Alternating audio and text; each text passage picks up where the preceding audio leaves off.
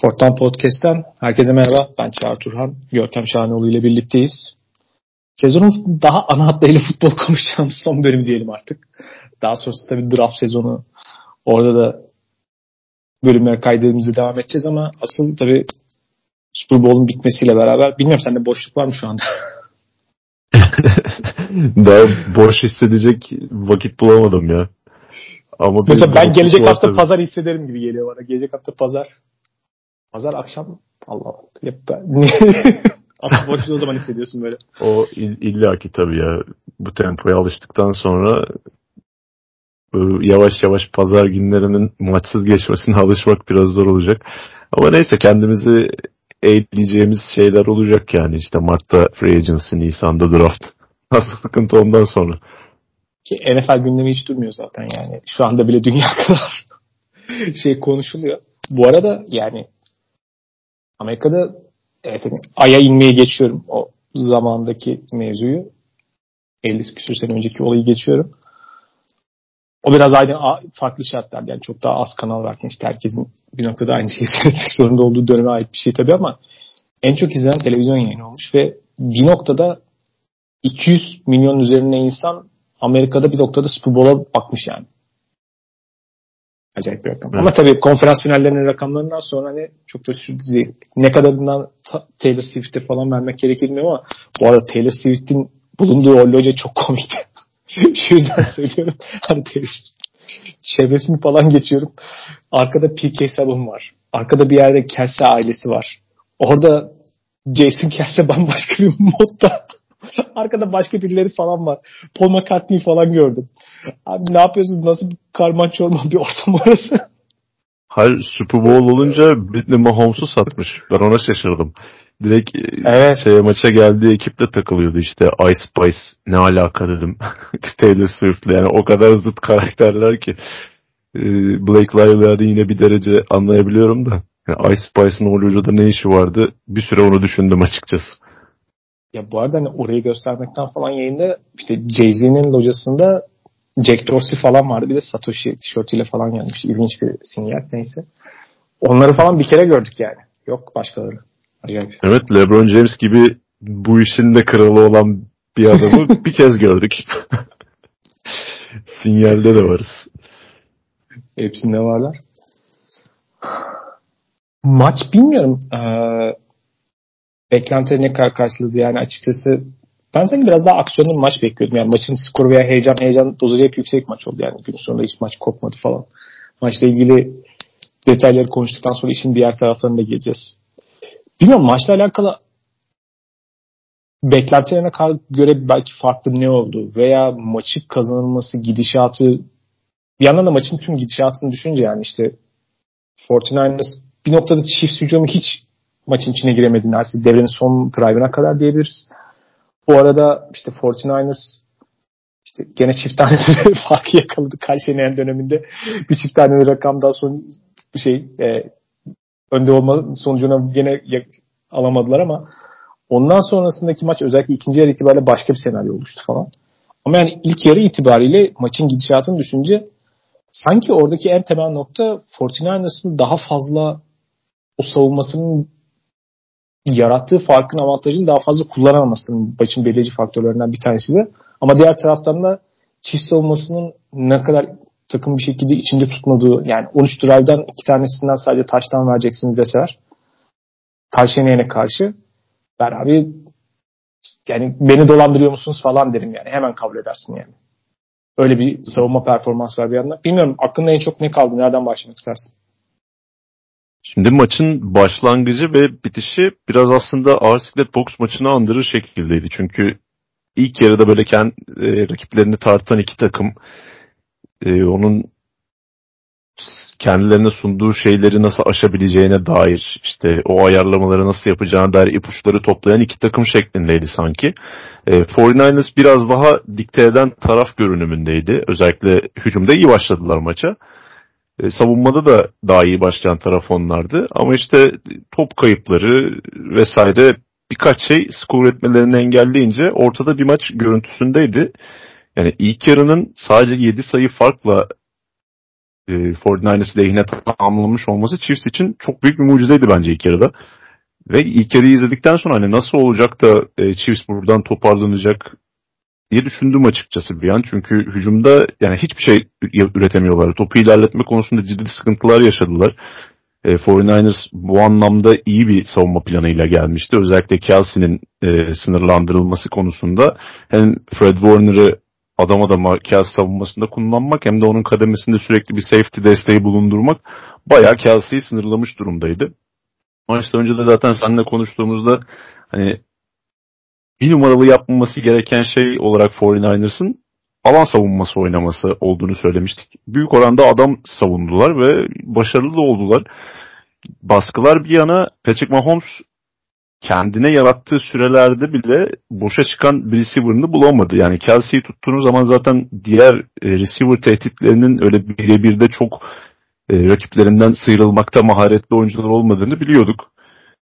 İşte burada baya bir sıkıntı yaşadılar. Yani üretme konusunda bir sıkıntı yaşadı e, Patrick Mahomes ve Chiefs hücumu. Andrew de işte ilk yarıda maç akarken bunlara bir çözüm üretme konusunda çok başarılı değildi aslında. Ancak devre arasında e, hem Andrew hem de Spagnolo daha iyi döndüğünü söyleyebiliriz ikinci yarıya. Yani diğer tarafa bakmak gerekirse 49ers aslında oynaması gerektiği gibi maça başladı. Ama bir noktadan sonra e, bu biraz Spagnuolo'nun da e, onlara verdiği savunma görüntüleriyle de alakalı aslında. Koşuyu ikinci plana attığını gördük. Yani enteresandır. Maçı izlerken bunu çok hissetmedim ben aslında ama e, maçtan sonraki istatistiklere baktığımda koşu oyunlarında eksi EPA üretmiş 49ers. Yani bu çok hayal edebileceğim bir şey değildi bu karşılaşmaya gelirken. Galiba koşuda eksi 0.3 gibi bir rakam var. Yani sezonun en kötüsü ve yani 49ers için akıl almaz derece. Tabii yani koşunun EPA genelde zaten negatiftir açıkçası ortalama takımlar için ama 49ers için negatif olması çok alışıla gelmez. Hele eksi 0.3 gibi bir rakam hiç akla gelmez. Tabii canım yani burada hem DVOA'de hem de EPA'de neredeyse açık ara sezon lideri olan bir hücumdan bahsediyoruz. Benim hiç düşüneceğim aklıma gelecek bir şey değildi bu. Ee, belki bir noktada hücum e, hücumda koşu terk etmesi bununla da alakalıdır bilemiyorum ama en çok eleştirilen nokta zaten özellikle ikinci yarının başında e, ilk dört hücum serisinin hepsinde neredeyse koşuyu terk ederek maça başlaması yani ikinci devreye başlamasıydı Karşıyaka'nın. Biz de işte maçı anlatırken sürekli o, o mevzuya değindik. Çünkü bakıyorsun yani first down oynuyorsun direkt play action'la başlıyor oyun herhangi bir koşu tehdidi henüz inşa edilmemişken savunmayı buna karşı e, bir önlem almaya zorlamamışken e, play action oynamanın çok bir mantığı yok gibi geliyordu bana. Ancak sonrasında maçı tekrar izledim bugün. E, Steve Spagnuolo'nun da biraz bu şekilde Şener'in hücum etmesinde katkısı olduğu da bir gerçek. E, biraz Bill Belichick'in Los Angeles Rams'i e, mağlup ettiği o muhteşem savunma performansından biraz e, kopyalar çektiğini gördük Spagnuolo'nun.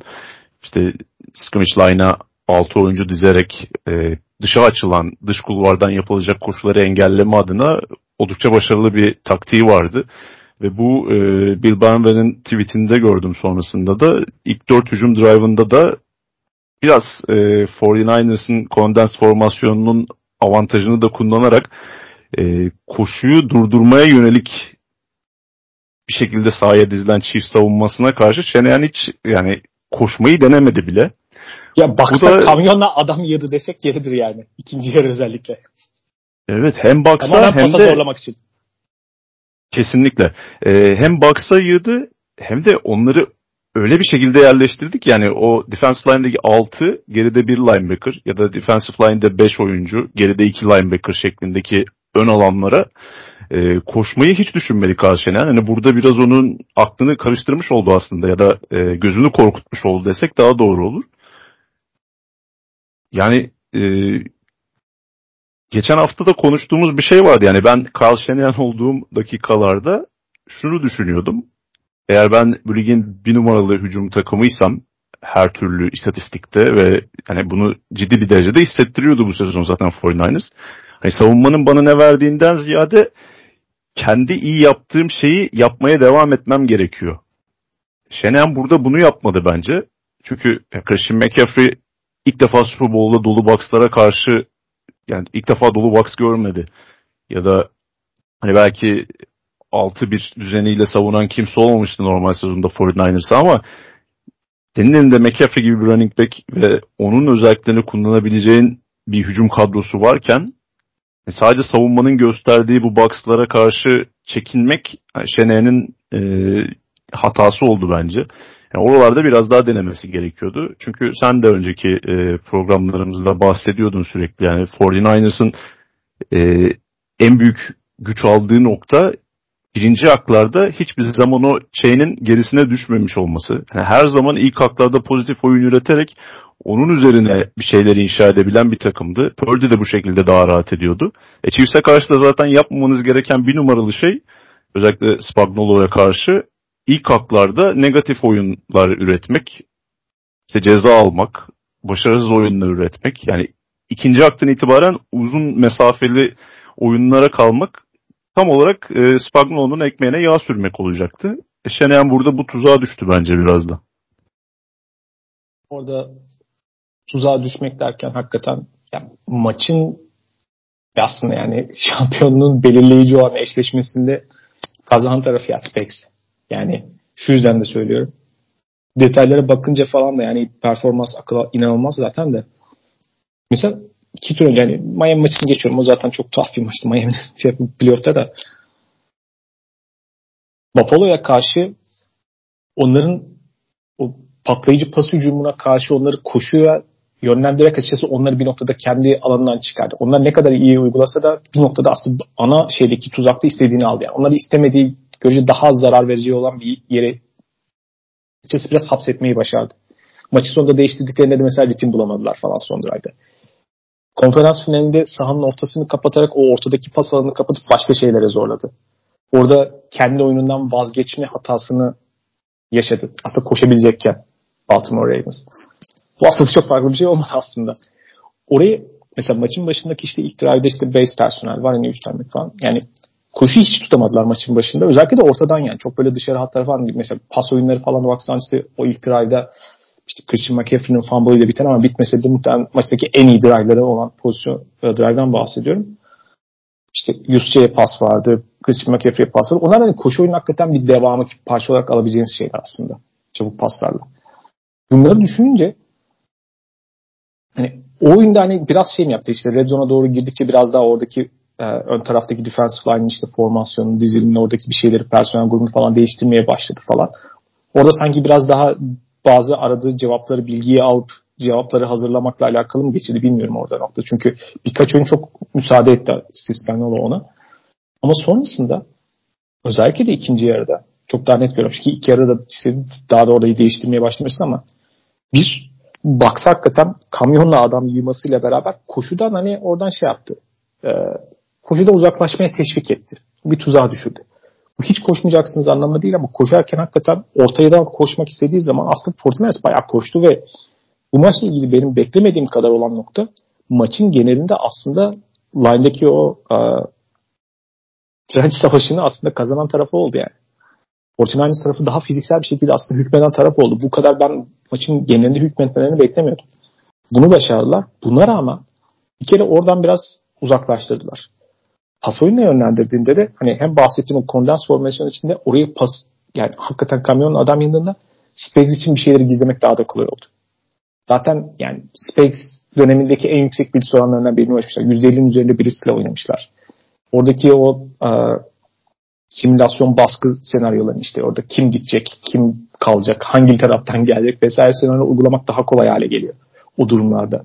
Onları uygulamaya başladı. Onlar da görece belki Brock Purdy çok bir önemli hata yapmadı ve büyük başa hani sıkıntılı bir durum olmadı diyebiliriz yani diğer Blitz'e karşı performansta ama çok da tehlike de yaratmadı açıkçası. Yani orada hani cezalandıracak kadar çok fazla şey üretemediler. Ve bunu yaparken de şu oldu. Özellikle ikinci yarı itibariyle olan daha net görünen kısım şuydu. Koşu oyunu daha iyi savunma noktasındaki yani az da olsa o denemelerinde biraz çabuk paslar ve işte Blitz'e karşı olan ilk opsiyonlar mesela o hat opsiyonları hep aldılar yani hazır bir şekilde. Yani o Blitz'lerin hepsi böyle sadece ya bir tane şuradan göndereyim de onu bloklayamasını şaşırtayım değil. İşte onun çıkacağı hazır opsiyonu devrede almak, başka yerden göstermek. Zaten o meşhur e, Justin Reed'in fantastik önce geriye gittiği e, pozisyonda işte gene Brandon Ayo'ya karşı olan ilk opsiyonu falan orada başkasının alması geriye giderek oradaki defense line'da bekleyen bir oyuncunun işte Justin Reed'in önce geriye doğru giderek bir kandırıp sonra tekrardan geri gitmesi falan derken daha fazla şeyi gizleme. Ve bu gizlerken de sadece hani birilerini oraya gönder kimin gideceği kimin gitmeyeceği değil. Oradaki ilk opsiyonları da iyi alarak artık birkaç tane mesela pozisyonum yani Debo Samuel'ı tam Trent McDuffie'yi konuşacağız ayrıca. Belki onun MVP ödülünü biz vereceğiz. Sahada alamadığını. Debo Samuel'ın topu alarak üzerine çok etkili olmasına da izin vermezler mesela. Veya George Kittle gibi topu hani aldığı zaman üzerine devamında gelebilecek oyuncuların fazla etkili olmasına izin vermez. Çünkü o ilk opsiyonları ellerine aldılar. O ilk opsiyonları ellerine aldığın zaman işte o zaman baskı sıkıntılı hale geliyor. Zaten yani 9 tane kimsenin bomboş üzerine baskı kullanacak şekilde hani kimsenin bloklayamadığı baskı göstermiş yani. Specs. Yani acayip bir sayı zaten bu da.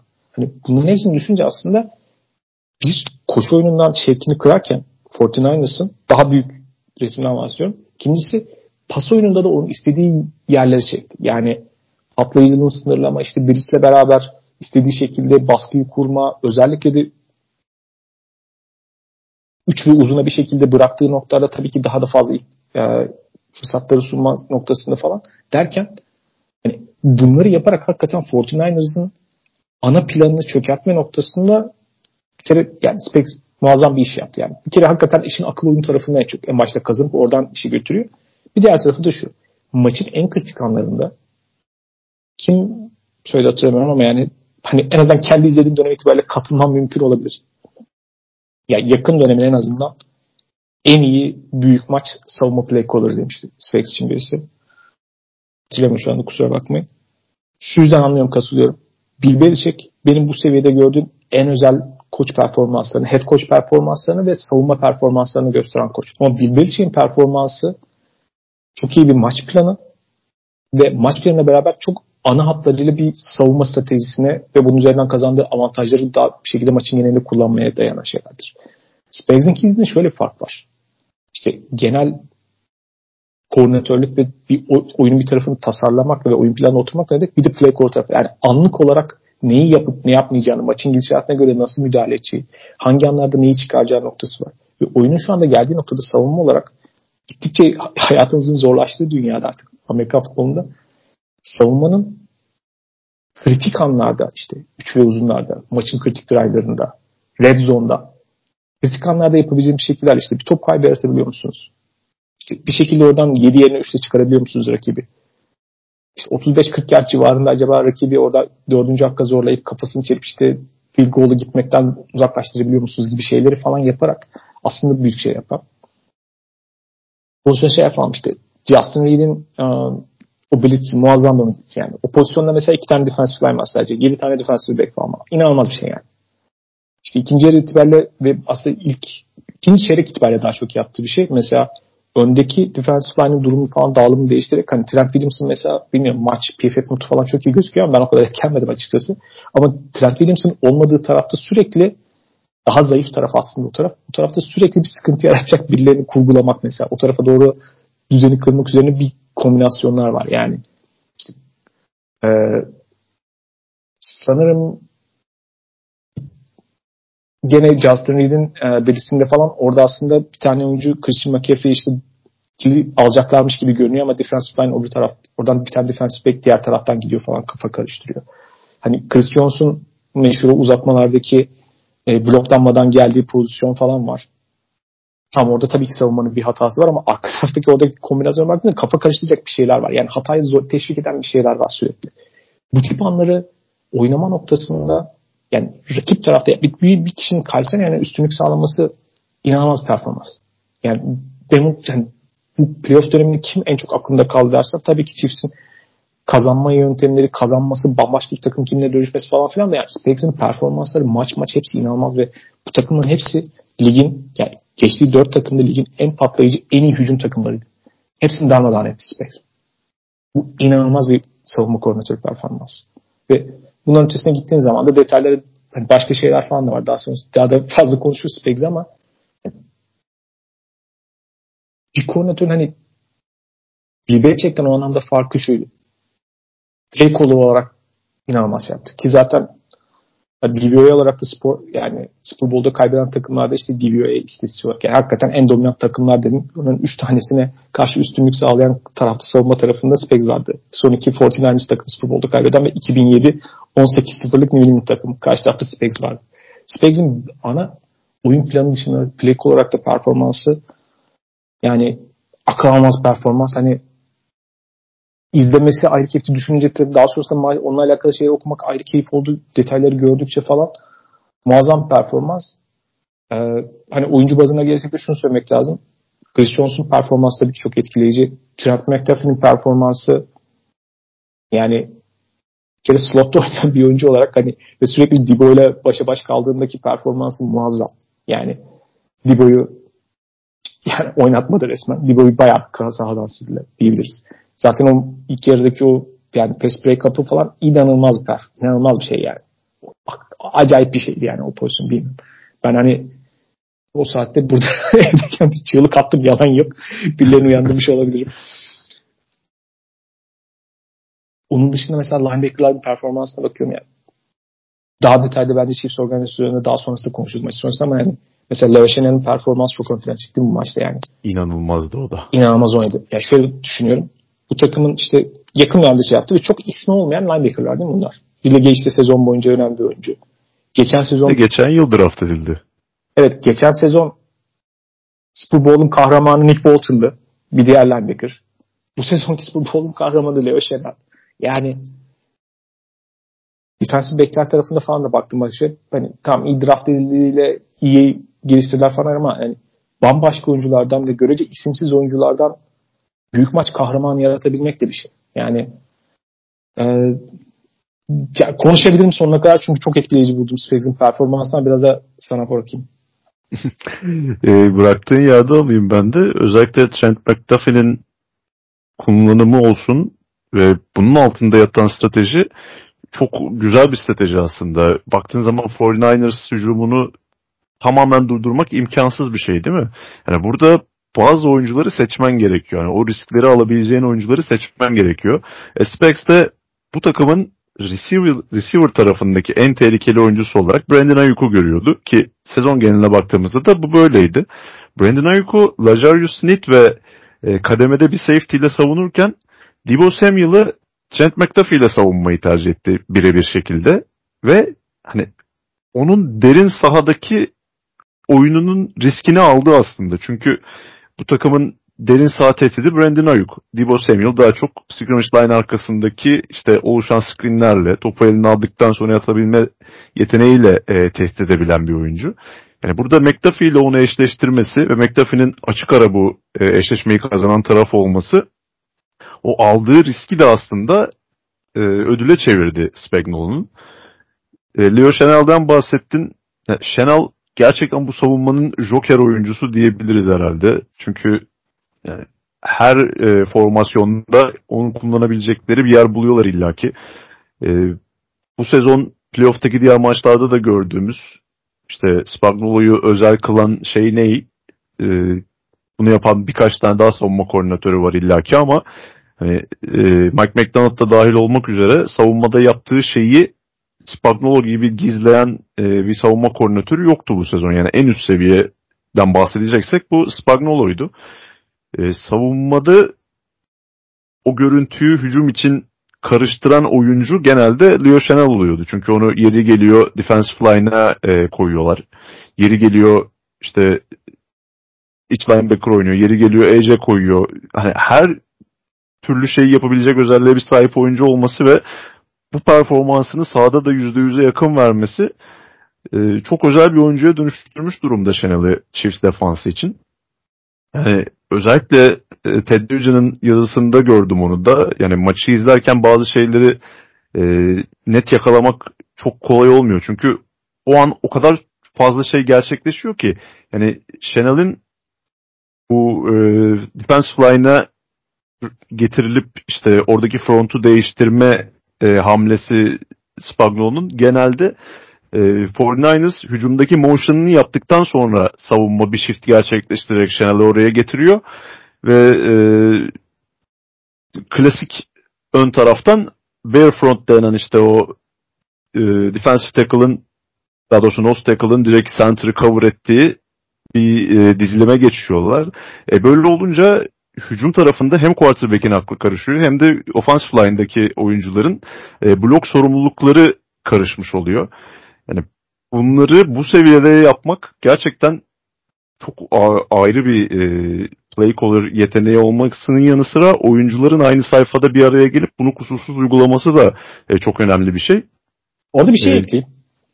Evet. Ama mesela motion savunma noktasında yani motion savunma ya, imkansıza yakın bir şey zaten motion'la alakalı. Ama şunu çok iyi yapıyorlar ve gerçekten bir arada hareket etmeden ve herkesin düşünerek bir arada şey yapmadan yapmak olmayacağı bir şey. Bunu tüm playoff'ta gösterdiler.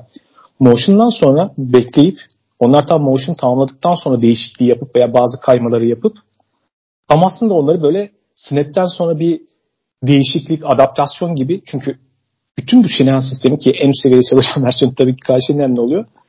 Sizin kafanızı karıştırdıktan sonra kendisi her şeyi hazırlamış ve hani artık ondan sonra çok değişiklik yapmadan kusursuz uygulama noktasında fark yaratan bir şey. İnatla onların üzerine bir tane daha değişkenlik yani onların size sunduğu şey böyle şey gibi Aikido hamlesi gibi yani.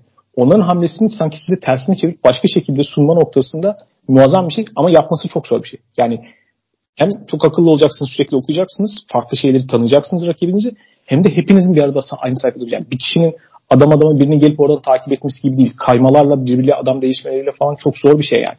Bunu yapabilecek kadar organize olmak ve aynı zamanda oyun zekasına kolektif olarak sahip olmak muazzam bir şey. Kesinlikle katılıyorum sana. Ee, bir de Lazarus Ned'in maç sonu açıklamalarında söylediği bir şey ilgimi çekti.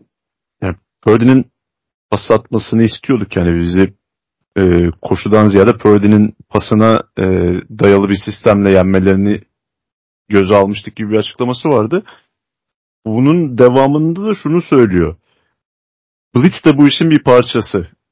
Yani Brock Purdy'ye normal sezonda baktığın zaman Blitz'e karşı ligin en iyi quarterbacklerinden bir tanesi. Hatta EPA'de 3. sırada olması lazım Blitz'e karşı. Bu maçtaki e, baskı altındaki istatistikleri de aslında ilk başta böyle baktığında gayet iyi gözüküyor. Ama şunları birbirinden ayırmak lazım. E, baskıyla birlikte ne kadar doğru pasları atmış ya da o atılan paslar ne kadar atılması gereken paslardı. Yani eğer savunmaya çok zarar vermiyorsa o tamamlanan paslar yani her tamamlanan pas e, başarılı oyun demek değil. Bunlar aslında baskıyla gelen e, bir getiri sonucu kabul edilebilir risklerdi Spagnuolo'nun aldığı. Ee, Orada hemen sana iki tane rakam vereyim mi? Evet. Tabii. Cover Zero oynama oranı %21 bu maçta. Kimse yakınına gelmiş yani. Buna en yakın hani, hani Wink, Wink Martin değil var ama o başka bir değil. Geçiyorum. Fortnite'a karşı ve %64 adam adama savunma oynamış. Bu, bu silahlara karşı %64 adam adama savunma oynamış. Yani buna yakın tek maçta zaten Browns'un maçı yani sezon içerisinde. Hani cover zero oynuyorsun, adam adama savunma oynuyorsun. Yani cover zero ve cover 1 bu arada toplamı %60'ı geçiyor falan yani. Hani arka tarafı ben açtım atabiliyorsan at. Ve bu silahlara karşı ve silahlar derken yani running back'inden tight kadar herkes derin saha tehdidi olabilen bir takımdan bahsediyorum. Muazzam ya. Sadece o değil. İnanılmaz e, bir cesaret. Ama planlı tabii riskler tabii ki. Planlanmış riskler tabii ki. Yani şimdi Purdy e, normalde atıyorum o baskı olmasa e, 10-15 yardlık bir pas tamamlayacakken o baskı sayesinde belki 2 yardlık pas tamamlıyor. Tam çok fazla hata yapmadı, interception atmadı ya da ne bileyim e, herhangi bir top kaybına sebebiyet vermedi ama atılması gereken pasları da atamadı bu sayede. O nedenle hani onun verimliliğini düşüren bir etken oldu bu. Hatta bunun bir getirisi olarak 9 tane sezon rekoru olan e, engellenemeyen yani e, onu tam olarak nasıl Türkçe'ye çevireceğimi şu an bilemedim bloklanmamış, de. Bloklanmadan evet, baskı. Bloklanmamış baskı. Bomboş. Evet. Bomboş gelen Yardırarak baskı yani. geliyor. Senin az önce bahsettiğin oyunlardan bir tanesi buna dahildi. E, Justin Reed ve Chris Jones'un bomboş kaldığı uzatmaların e, topu Chiefs'e teslim etmeden önceki son oyunları uzatmadaki. E, buna bir örnekti. Keza e, maçın normal süresinin 2 dakika arasından döndükten sonra oynadıkları 3. hak var. İşte Trent McDuffie'nin baskıyı getirip orada da çok iyi gizlenmiş bir e, blitz şaması vardı yine. Baskıyı getirip işte incompletion'a zorladığı pozisyonda da yine e, bloklanmamış bir şekilde geldi. Yani inanılmaz bir rakam. 9 tane. Zaten Abi, adam genelinde... sanat gibi blitzler getirdi ya. Sanat gibi blitzler, sanat şey, şaheseri blitzler getirdi kral ya. Yani okumanın oku, okumanın neredeyse imkansız olduğu blitzler ki e, Trent McDuffie sezon genelinde buralarda yaşayan bir oyuncuydu. Yani bunu geçen hafta da söyledim. E, özellikle Philadelphia Eagles maçı kaybettikleri maç. Yani muazzam blitzler getirdi. Bunu çok iyi yapan bir oyuncu. Üstüne üstlük Samuel'ı da kitledi bu maç. Yani uzatmalardaki o holdingi olmasa kusursuz bir maç oynamıştı gerçekten de. Ee, yani Cover Zero'dan bahsettiğsen Cover Zero'yu oynamak var oynamak var şimdi. Bir e, Steve Wilkes'e bakıyorsun yani Todd Bowles kafası göstere göstere göndermek var. Bir de işte maçın o son bölümündeki Chris Jones ve Justin Reed'in bloklanmadan baskıya getirdiği pozisyondaki oyunun gizlenme şekli var. Yani cover oynayacaksan böyle oynayacaksın bu seviyede. Ben Çünkü... birkaç tane o kritik pozisyonda cover olduğunu hiç anlamadım yani. Sonradan falan üçüncü kere falan izlediğimde falan evet cover zero'ymuş gerçekten falan dedim. İnanılmaz şey yapmış. Bu bahsettiğim oyunda çünkü e, snap öncesi single high e, shell var. Yani geride bir tane safety bekliyor. Ama o snap'le birlikte safety sola açılırken işte orada herkes pozisyonu değiştiriyor neredeyse. Yani bu hem quarterback'in hem offensive line'ın yani herkesin aklını karıştıran bir durum. Kaldı ki e, 49ers maçın bir noktasından sonra zaten çok iyi olmayan sağ gardını sakatlık nedeniyle değiştirmek durumunda kaldı. Yedek sağ garda geçti. Yani orada iyice bir dezavantaj duruma düşmüşken bunu da çok iyi kullandılar açıkçası. Yani A, A seviye bir savunma koordinatörü ve savunma play caller'lığı özellikle performansı izledik Spagnuolo'dan.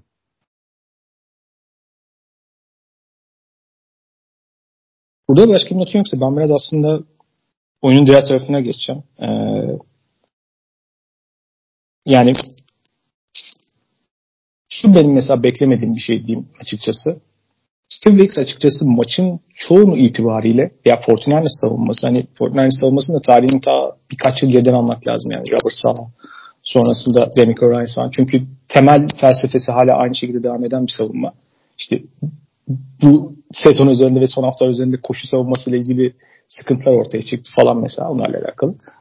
Bir kere şu var maçın genel itibariyle bence yani siz bu takıma karşı bu savunma performansını gösteriyorsunuz işte yani maç normal sürede 19 sayı yiyorsanız aslında bir Patrick Mahomes'a karşı işinizi fazlasıyla yapmışsınız demektir yani dürüst olmak gerekirse.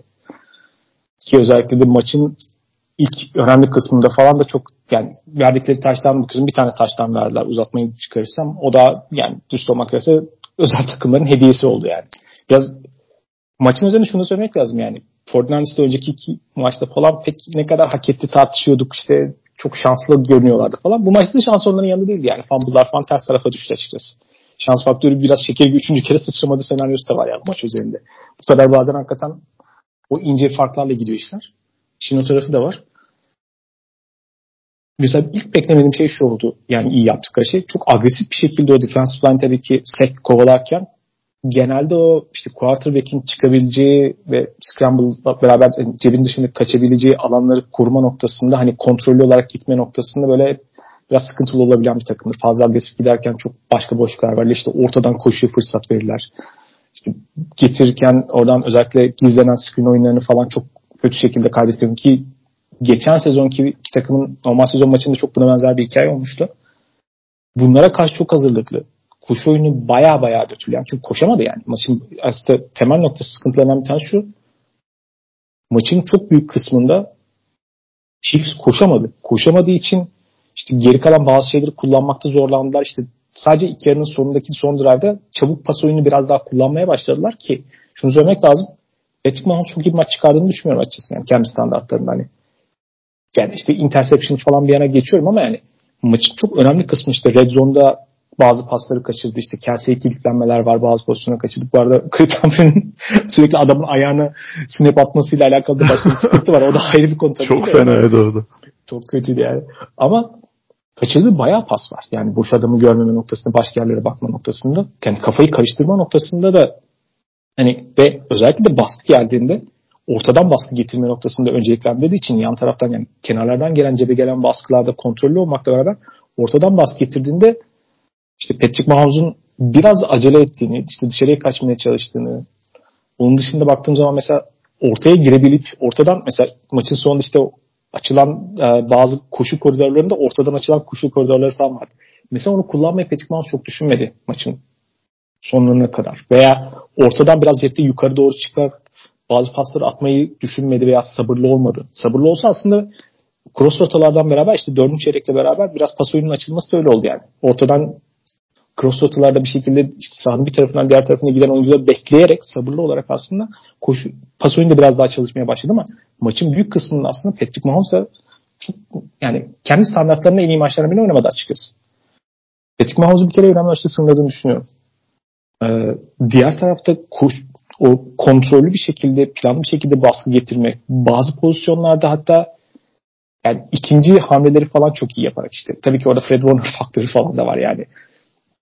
Devre sonundaki işte pozisyonda, üçüncü hakta e, onları field goal'a zarlayan pozisyonda işte Patrick Mahomes önce bir, bir önceki pozisyonda belki ilk kez sanırım olmuştu. İşte Nick Boza gaza gelip aşağı indiği için oradan kenardan çıkıyordu falan hani oraya çıkar gibi yapıyor. Nick Boza geri dönüyor. Orada Fred Warner sanki coverage'daymış gibi yapıyor. Geri iniyor falan. Oradan başka biri geliyor falan. Mesela orada bir sek aldı falan. Kafa karıştırdılar. Bunun gibi birkaç şey var. Özellikle coverage noktasında tabii ki Chiefs'teki receiver'ların hem kaseyi özellikle ona savunma odaklandığı nokta geri kalan oyuncuların birebir de kolay açığa çıkamamasıyla, boşa çıkamamasıyla beraber orada sürekli aslında coverage tarafında gizleme noktasında Fortinandez fena hiç çıkarmadı. Yani Patrick Mahomes'un kafasını sürekli meşgul tuttular. Yani işte two mu one mı ortada başka bir şey falan var mı orada yani gerektiği kadar kafayı karıştırmayı bence önemli ölçüde başardılar. Bu açıdan da açıkçası iyi bir iş çıkardıklarını düşünüyorum çoğunda. Yani hem Esraç tarafındaki kontrollü bir şekilde basketin yani şöyle söyleyeyim. Patrick Mahomes'un 46 kere pası passing drop back yapmış. D-line'ın, defensive line'ın San Francisco'nun 34 tane quarterback baskısı var. Hani bazılarında birden fazla oyuncu getirmiştir falan biraz daha sayı ama bu bayağı acayip bir rakam. Yani bunu yapabildiğiniz noktada kazanabilmeniz gerekir açıkçası. Savunmanın, yani savunma aslında pek çok aslında önemli ölçüde işini yaptı. Yani şey bile bakabilirsin. E, işte maçın sürekli o de, derinde bir yerde pasları falan aramaya çalıştığınız İşte maçın başında Michael Harden'a attığı nihayet bir tane pas vardı. Mesela iyi bir tercih mi dersen tartışılır. Yani öndeki defensive back daha boştu. Evet öndeki de, öndeki defensive back uyuduğu için bakmadığı için yani double coverage'ın ortasına pas attı Patrick Mahomes yani. Şimdi çok iyi bir tercih açıkçası yani. Muhtemelen Allen falan olsaydı o top birinin kafasına sarpar. Kesin interception falan olur yani. Böyle bir realite var bir yandan. O yüzden hani savunmanın aslında beklediğinin çok üstünde iş yaptığını ve iyi iş çıkardığını düşünüyorum. Ama şu var. Maçın sonunda Chiefs'in çözüm bulma noktasında işte. Biraz Patrick Mahomes'u salmak. Biraz Patrick Mahomes'un özellikle hani ortadan daha sabırlı oynayarak biraz daha beklemesini sağlamak vesaire derken savunma onları o kadar uzun süre tuttu ki maçın içerisinde bir şekilde çift hücumu da kendine işe yaratacak kadar fark yaratmaya başardı. Bir de şu var açıkçası Hani Fred Warner hakikaten maçın yani belli noktalarında falan hissettirecek acayip bir oyuncu. Interception'da falan da çok kafa karıştırıyor. Yani orada bir yer coverage'da girmiyor, bir orta taraftan gizleniyor falan. Kafaları karıştıran bir pozisyon var. Ama yani ne olursa olsun bazen hakikaten hücumu yeteneğiyle bir yere kadar sınırlıyorsun. İşte maçın mesela işte sonunda işte Kelsey'nin alıp kaçtığı falan uzun mesafe kat ettiği topla beraber pozisyon falan vardı. Yani şimdi Kelsey'i de bir tutma düşüyor. Adam bir tane e, hamle yaptık bir diğer tarafa.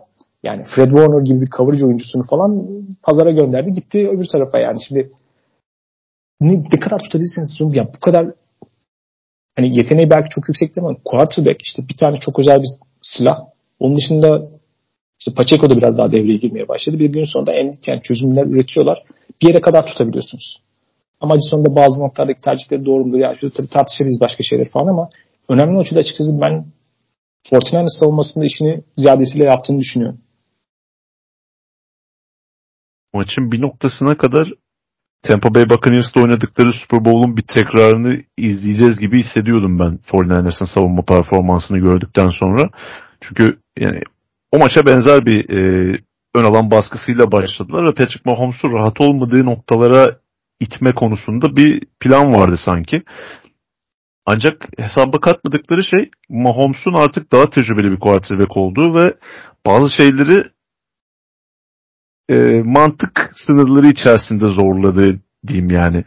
E, o maçtaki Mahomes bu maçta olsaydı muhtemelen benzer bir sonuçla karşılaşacaktık. Çünkü yani o zaman hatırlayacak olursan artık elinden gelen her şeyi yapmaya çalışan yani fiziksel olarak elinden gelen her şeyi yapmaya çalışan bir Mahomes vardı.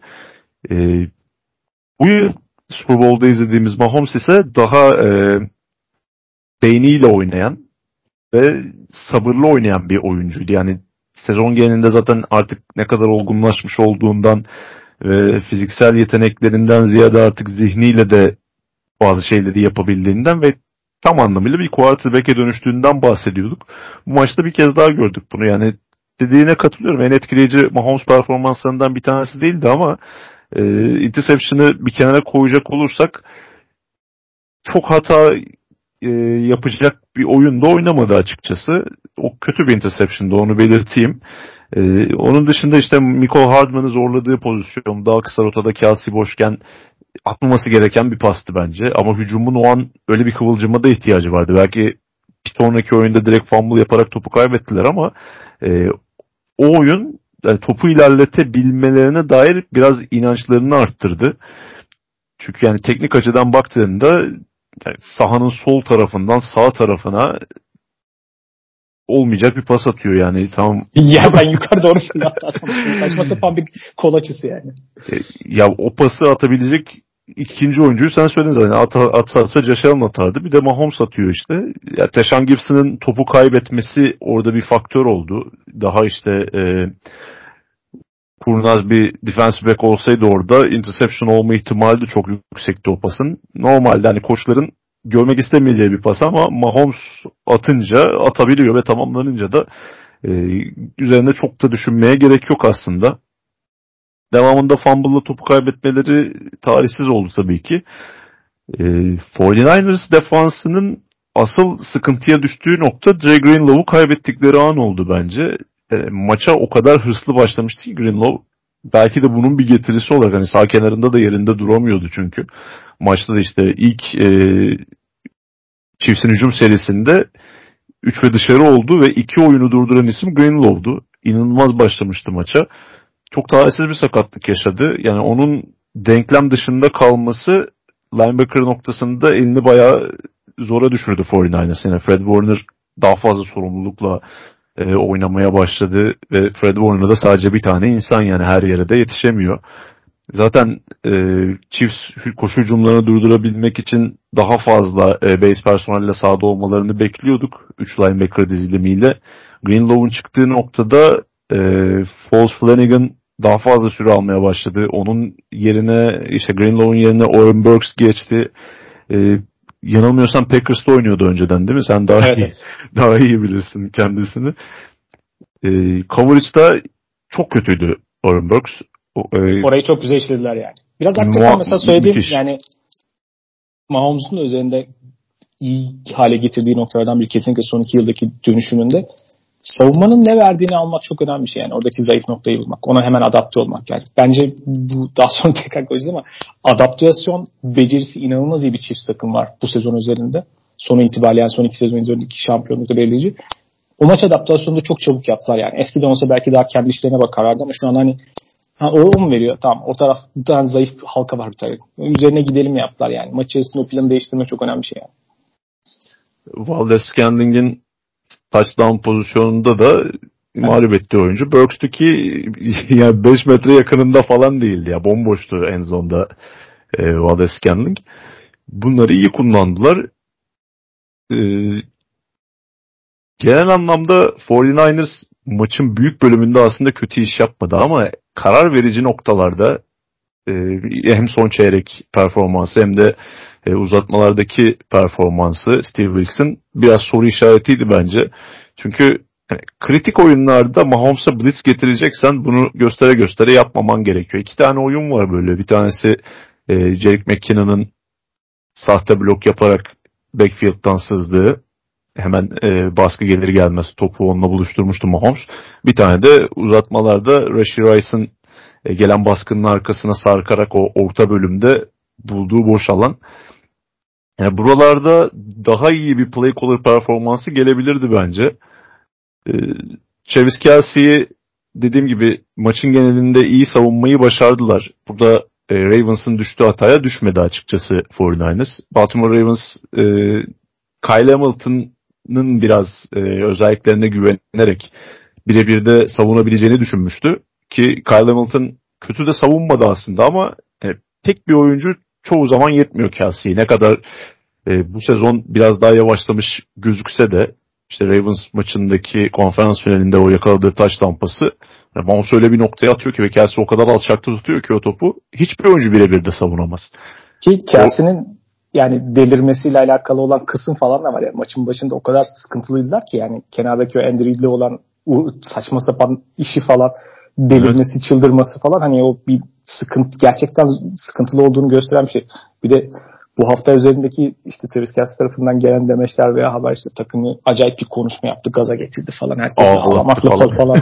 işte her şeyi hayatımın karıştırdı falan filan. Hani başka da magazin gündemi gelse de hani öyle bir gazla duruyordu ki bir de o olay falan şey gibi yani İsviçre maçı Alpay Özalan gibi yani sonu ona benzemesin diyordum ben yani.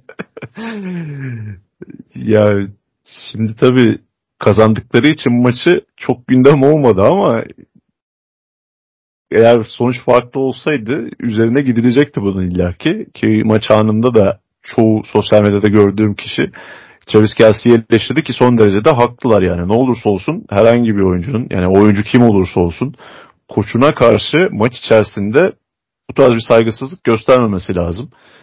Hatta biz de e, maçı anlatan ekip olarak orada kendi aramızda konuştuğumuzda yani Bill Belichick olsaydı orada eğer muhtemelen maçın devamında görmezdik Travis Kelsey'i.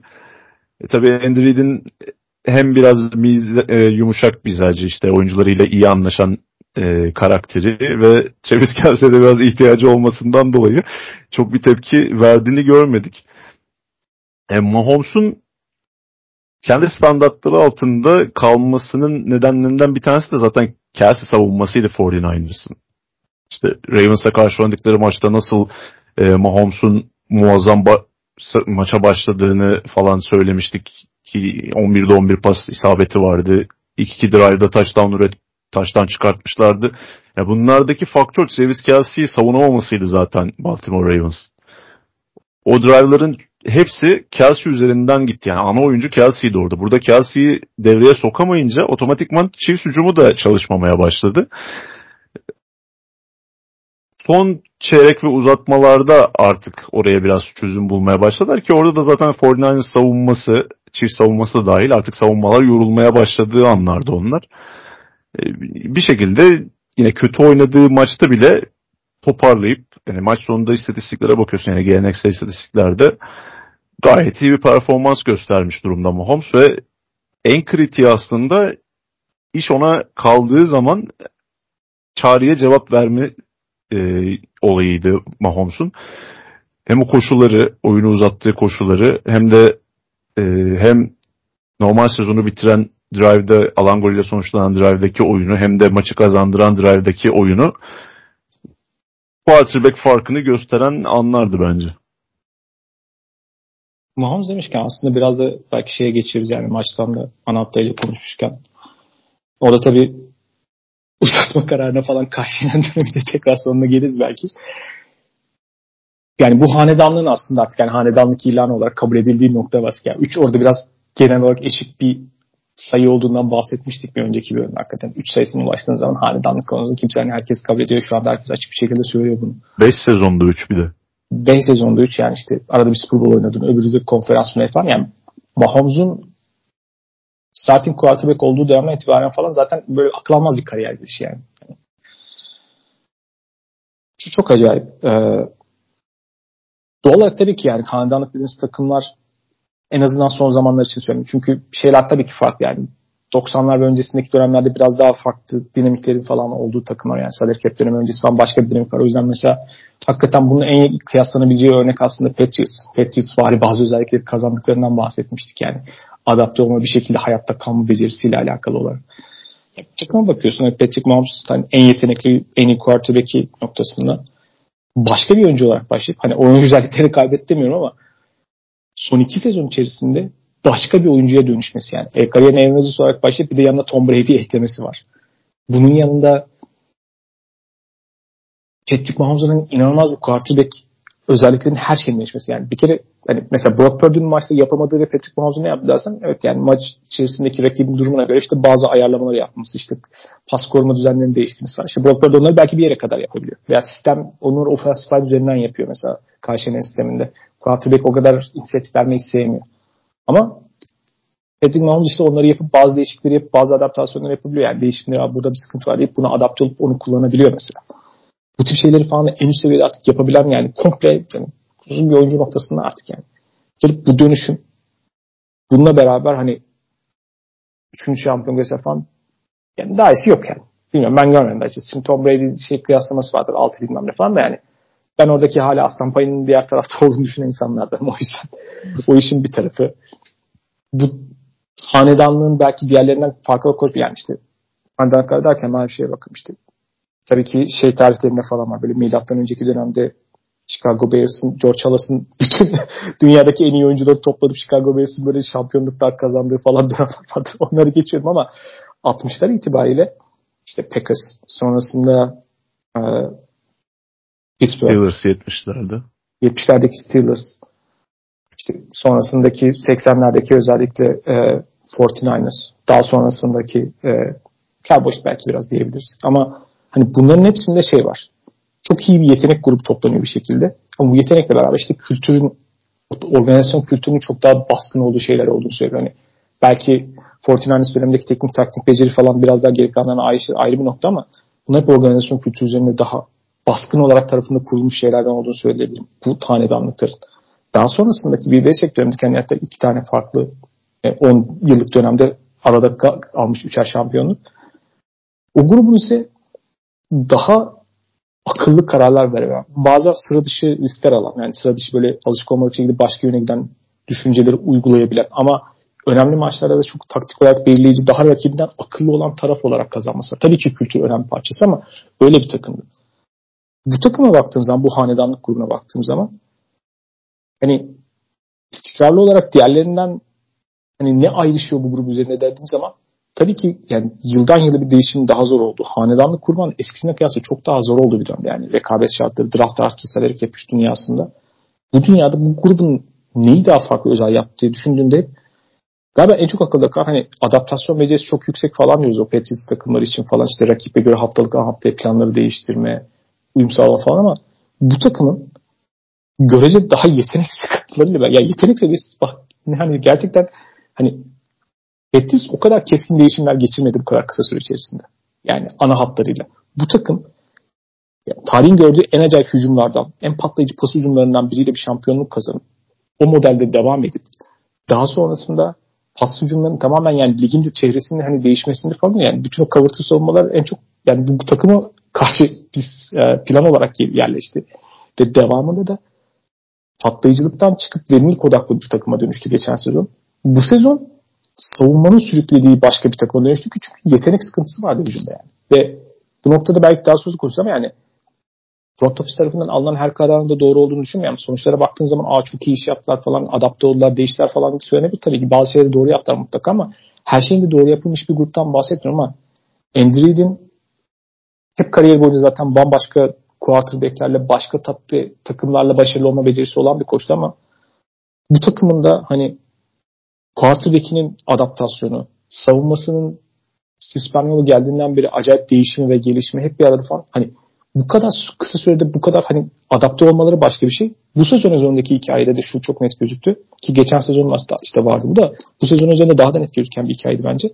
Yani işte Raiders maçının onlar için Christmas'taki bir uyanma e, uyanmaya sebep olan bir maç olduğundan bahsediyorlar mesela. Ama yani koç grubu da sezon içerisinde sürekli çözümler arayan bir gruptan çıkıp bir noktada ya tamam burada bizim yapabileceğimiz şeyler bunlar deyip bir şeylere kanalize olup odaklanıp bunları yapacağız deyip playoff'a başka bir takım sokmayı başardılar. Yani sezon içerisindeki adaptasyon becerisi açısından da gördüğüm en keskin, en etkileyici örneklerden biri oldu.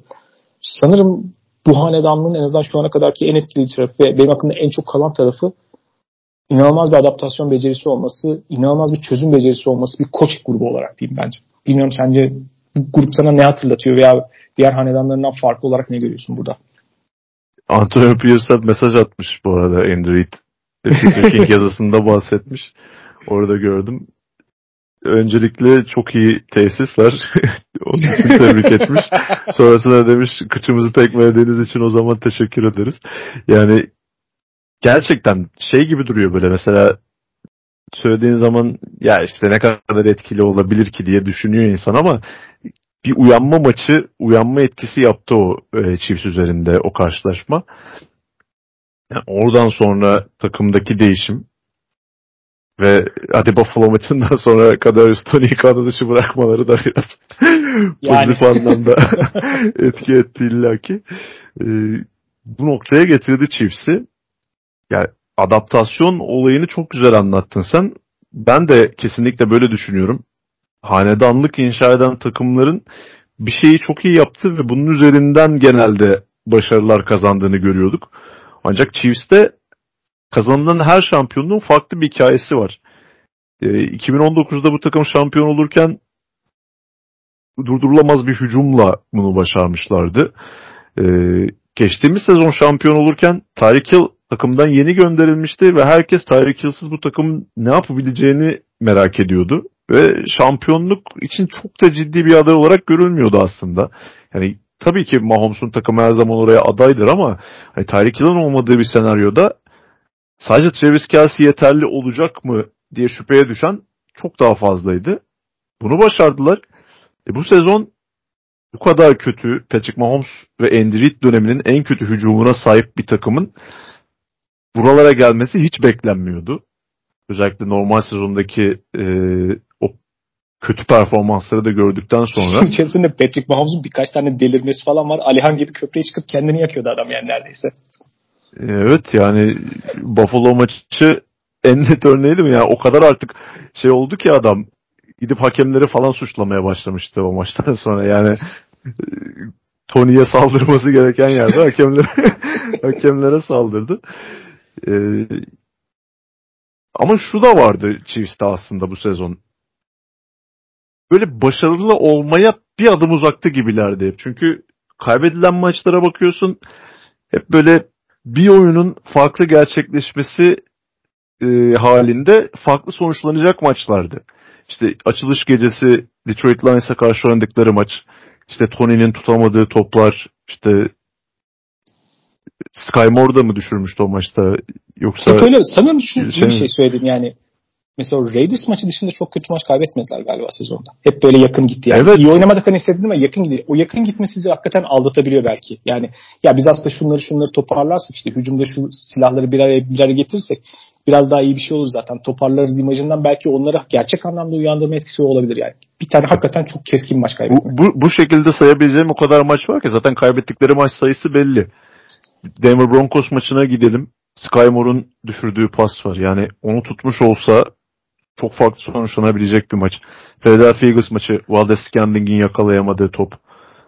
Ee, Buffalo Bills maçı kadar üstüne bir adım geri dizilmiş olsa onu da kazanıyorlardı. Yani bir şekilde yine kazanmanın yolunu bulabiliyordu bu takım. Büyük oranda Andy Reid ve Patrick Mahomes sayesinde. Ama bu tabii ki şu gerçeği de değiştirmiyor. Yani çoğu istatistikte de gelişmiş klasik hangisine bakarsanız bakın artık. Patrick Mahomes'un e, bireysel istatistikleri de dahil buna. En kötü sezonlarını geçirdiler hücum anlamında. Ama yine de bir şekilde doğru doğrusunu bulup e, şampiyonluğa yürümeyi başardılar. Çift hanedanlığı hakkında en korkutucu şeylerden birisi de bu belki. Yani en kötü sezonlarında bile şampiyon olabiliyorlar. Ve yani Andy Reid ve Patrick Mahomes olduğu sürece bu ihtimal her zaman olacak. Yani artık Chiefs'in underdog olma olayı çok fazla olmaz diye tahmin ediyorum ben. Ee, bir de takım inşası noktasında bütün e, bilinenleri çöpe atacak bir durum var gibi gözüküyor evet. Yani yıldız oyuncunuza Patrick Mahomes'tan sonraki en büyük yıldızınıza belki de yani Kelsey'den de daha öndeydi sonuçta Tyreek Hill o dönem. Kontrat vermeyip tamamen o kaynağı savunmaya aktararak elde edilmiş bir başarı var. Ama bu kesinlikle doğru yol mudur? O konuda şüphelerim var benim. Çünkü yani, takımın hücumu bu bu noktadaysa, bu seviyedeyse özellikle e, receiver konusunda bu noktadalarsa bu biraz da e, takımın yönetimiyle de alakalı. Şimdi tackle'ları değiştirdiler bu sezon başında değil mi? Ve buradan çok büyük sıkıntı yaşadılar. Sezon içinde de Super Bowl'da da. Az kalsın yani şampiyonluğa mal olabilecek bir hataydı bu. Yani Javan Taylor'a verecek 80 milyon doları bulup e, bu takıma güvenilir bir receiver bulamamak bence yöneticiler tarafından yapılmış bir hata. E, aynı şekilde tackle'ları değiştiriyorsan yani burada daha kendini ispatlamış oyunculara yönelebilmek varken e, Javan Taylor gibi tartışmalı bir isme bu kadar ciddi bir kontrat verip yani Patrick Mahomes'tan sonra en büyük ikinci kontrat sanırım bu takımdaki.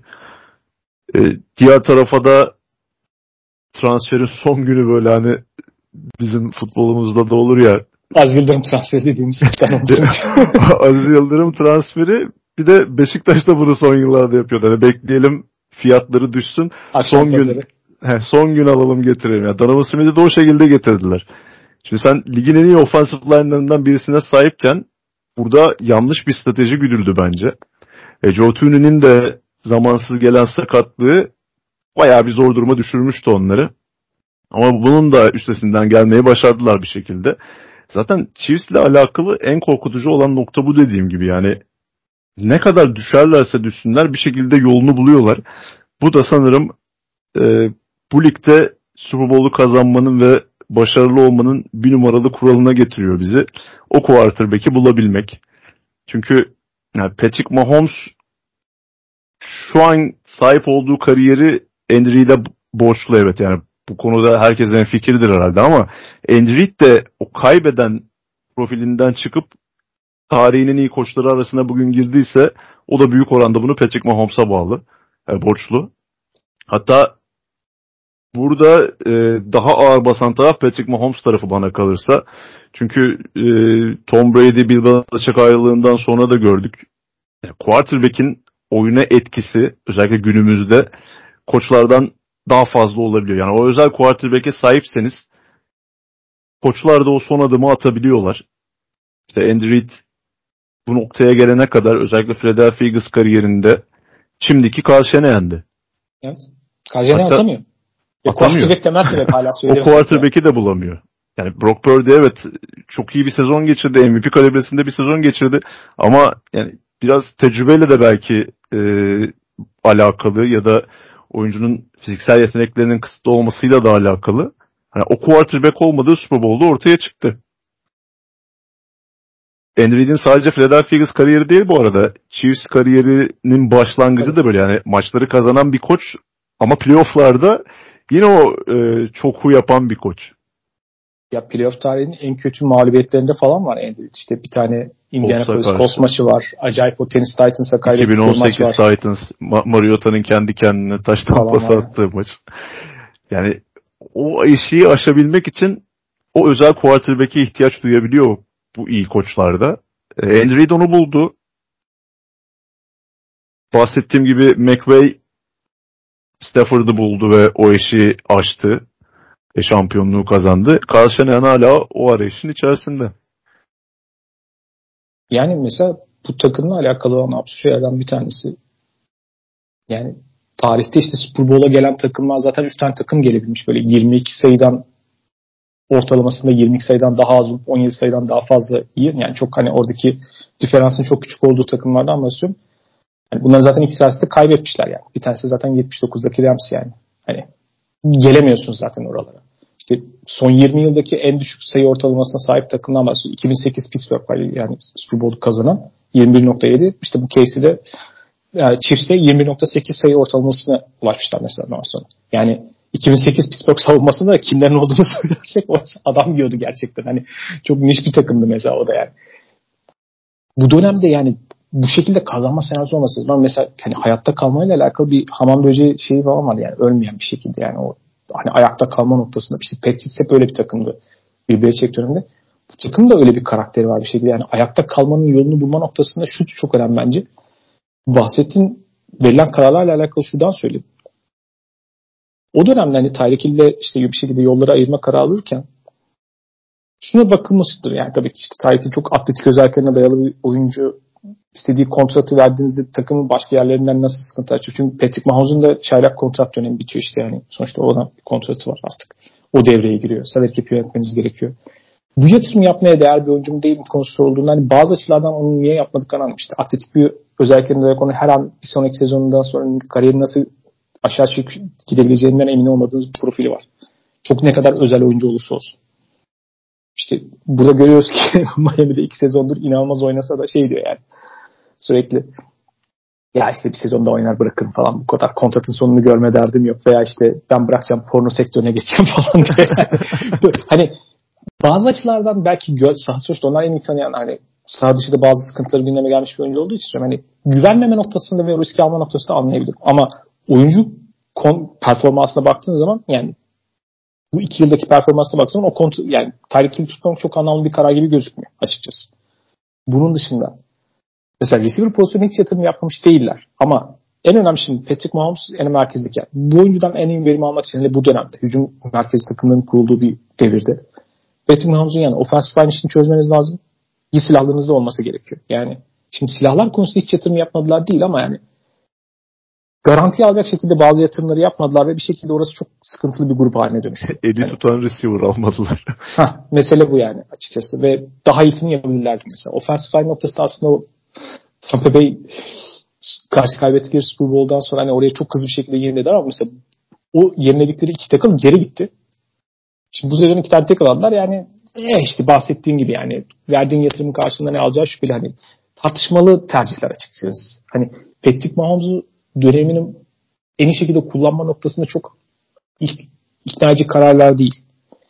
Diğer taraftan bu tarafta aldıkları şeyi savunma tarafına yatırım yapıyorsun. Savunma yani geçen sezon gittikçe yükselen ve Super Bowl'da fark yaratan bir savunmaydı. Bu sezon takımı taşıyan inanılmaz bir savunma oldu ki inanılmaz damga vuran performanslar oldu. Şimdi savunmanın sürdürülebilirliği veya tahmin edilebilir çok beklenen performanstı. Ve baktığın zaman hani bu takımın çok aman aman dış kornerleri var mıydı? Yani çok garanti oyuncuları var mı dersen bilmiyorsun. Hani çok garanti performansla da gitmediler. Bir yandan işte Trent McDuffie işte üç tane biraz isimsiz linebacker'ın iyi performans var. Trent McDuffie'nin biraz daha belki slot cornerback'in evrilmesiyle beraber daha fazla orada acayip bir performans almaları var. İşte Rejairus'in sonuçta daha yukarı çıkan performans oldu diyor. George Karlaftis, pardon Yorgos Karlaftis. Yorgos. Biz Yorgos, diyor, biz Yorgos diyebiliriz. Yorgos Karlaftis mesela iyi çıkış yapan performans gösteren mesela Chris Jones'a bakıyorum performans yani hani bazı oyuncular zaman içerisinde gelişti ve çok iyi gelişti ve çok iyi bir arada performans gösteren bir noktaya geldi. Hücum tarafının da bir şekilde adapte olmasını düşündüğün zaman şunu görüyorsun bu takım yetenek defoları çok ciddi bence kıyasla rakiplerine kıyasla yetenek defosunun olmasına karşın bir quarterback, iki coaching faktörüyle yani akıl almaz bence bu ikisinin iş yap. O kadar çok defoyu kapatırken çok iyi quarterbackler için deodorant quarterback tanım var. Yani çok fazla defoyu kapatırlar. Burada koç artı quarterback etkisi yani yetenek olarak çok daha geri olan bir takım şampiyon yaptı. O inanılmaz performans açısından. Bir de o taraftan düşündüğümde yani receiver grubu zayıf. Dürüst olalım. Tackle'ların eh yani. Savunma tarafı da böyle Chris Jones dışında çok aman aman çılgın parçalar yok açıkçası. Yani inanılmaz defense line falan yok. Ama hep genç potansiyeli biraz olan ama bir arada müthiş oynayan bir grup yarıştır. O da koç faktörü.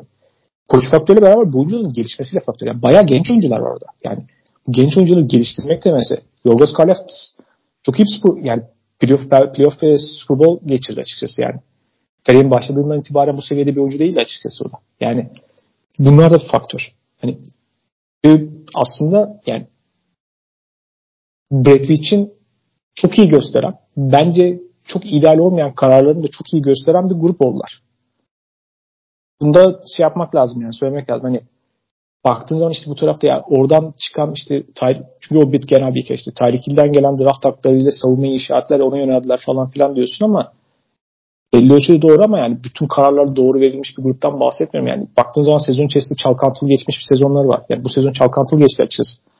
Chris Jones'a yani 3-5 yani belki onunla bir kontrat pazarlığından sıkıntıya düştüler. Yani Chris Jones'un sahaya girdiği andan itibaren katkısına baktığınız zaman bu performansını gördüğünüz zaman büyük maçlardaki Abi bu adamla niye risk alıyorsunuz dalaşıyorsunuz? Yani verin 2-3 milyon dolar daha neyse parası zaten öyle bir şey razı oldunuz.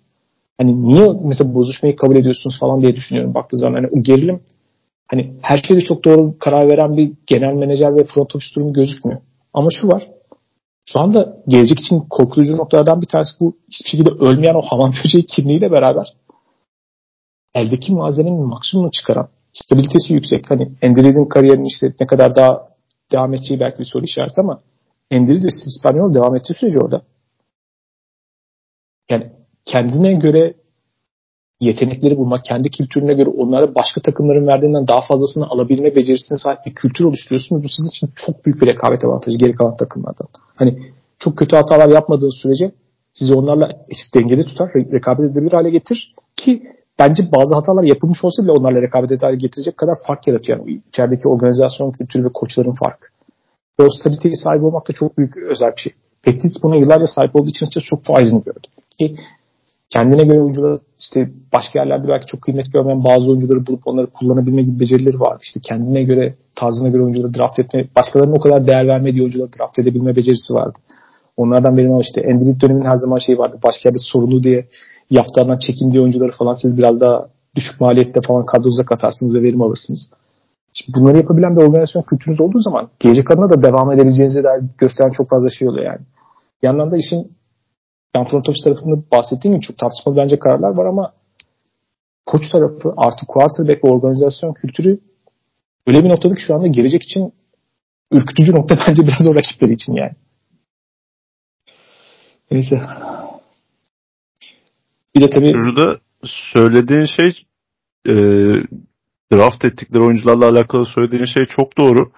Şimdi bu savunma iyi performans gösteriyor. Takımı taşıyan e, kolon olmuş durumda ve otomatikman genel menajer iyi seçimler yaptı demek gibi gözüküyor ama burada bu oyuncuların gelişimindeki koçların faktörü de çok önemli bir faktör. Çünkü 2022 draft sınıfı bu savunmanın temelini, iskeletini oluşturan ekip konumunda ve bunların birçoğu çaylak yılından itibaren düzenli olarak forma giyen ve oynayarak gelişmiş oyuncular. Yani buradaki hem pozisyon koçlarının hem de Steve, Steve, e, Steve Spagnuolo'nun oyuncuların gelişimi üzerindeki etkisi çok önemli. İşte bakıyorsun o da McDuffie var, Carl Loftis var, Brian Cook ki e, sezon içerisinde sakatlığa kurban verdikleri starter safety'leriydi aslında. E, onun yerine de Jamarike e, Connor oynuyor. O da bu, bu yılın çayla. Yani ondan da verim alıyorlar. Genç oyunculardan verim alabiliyorlar. Keza Leo Chanel, Joshua Williams, Jalen Watson gibi oyuncular hepsi geçtiğimiz yılın draft seçimleriydi.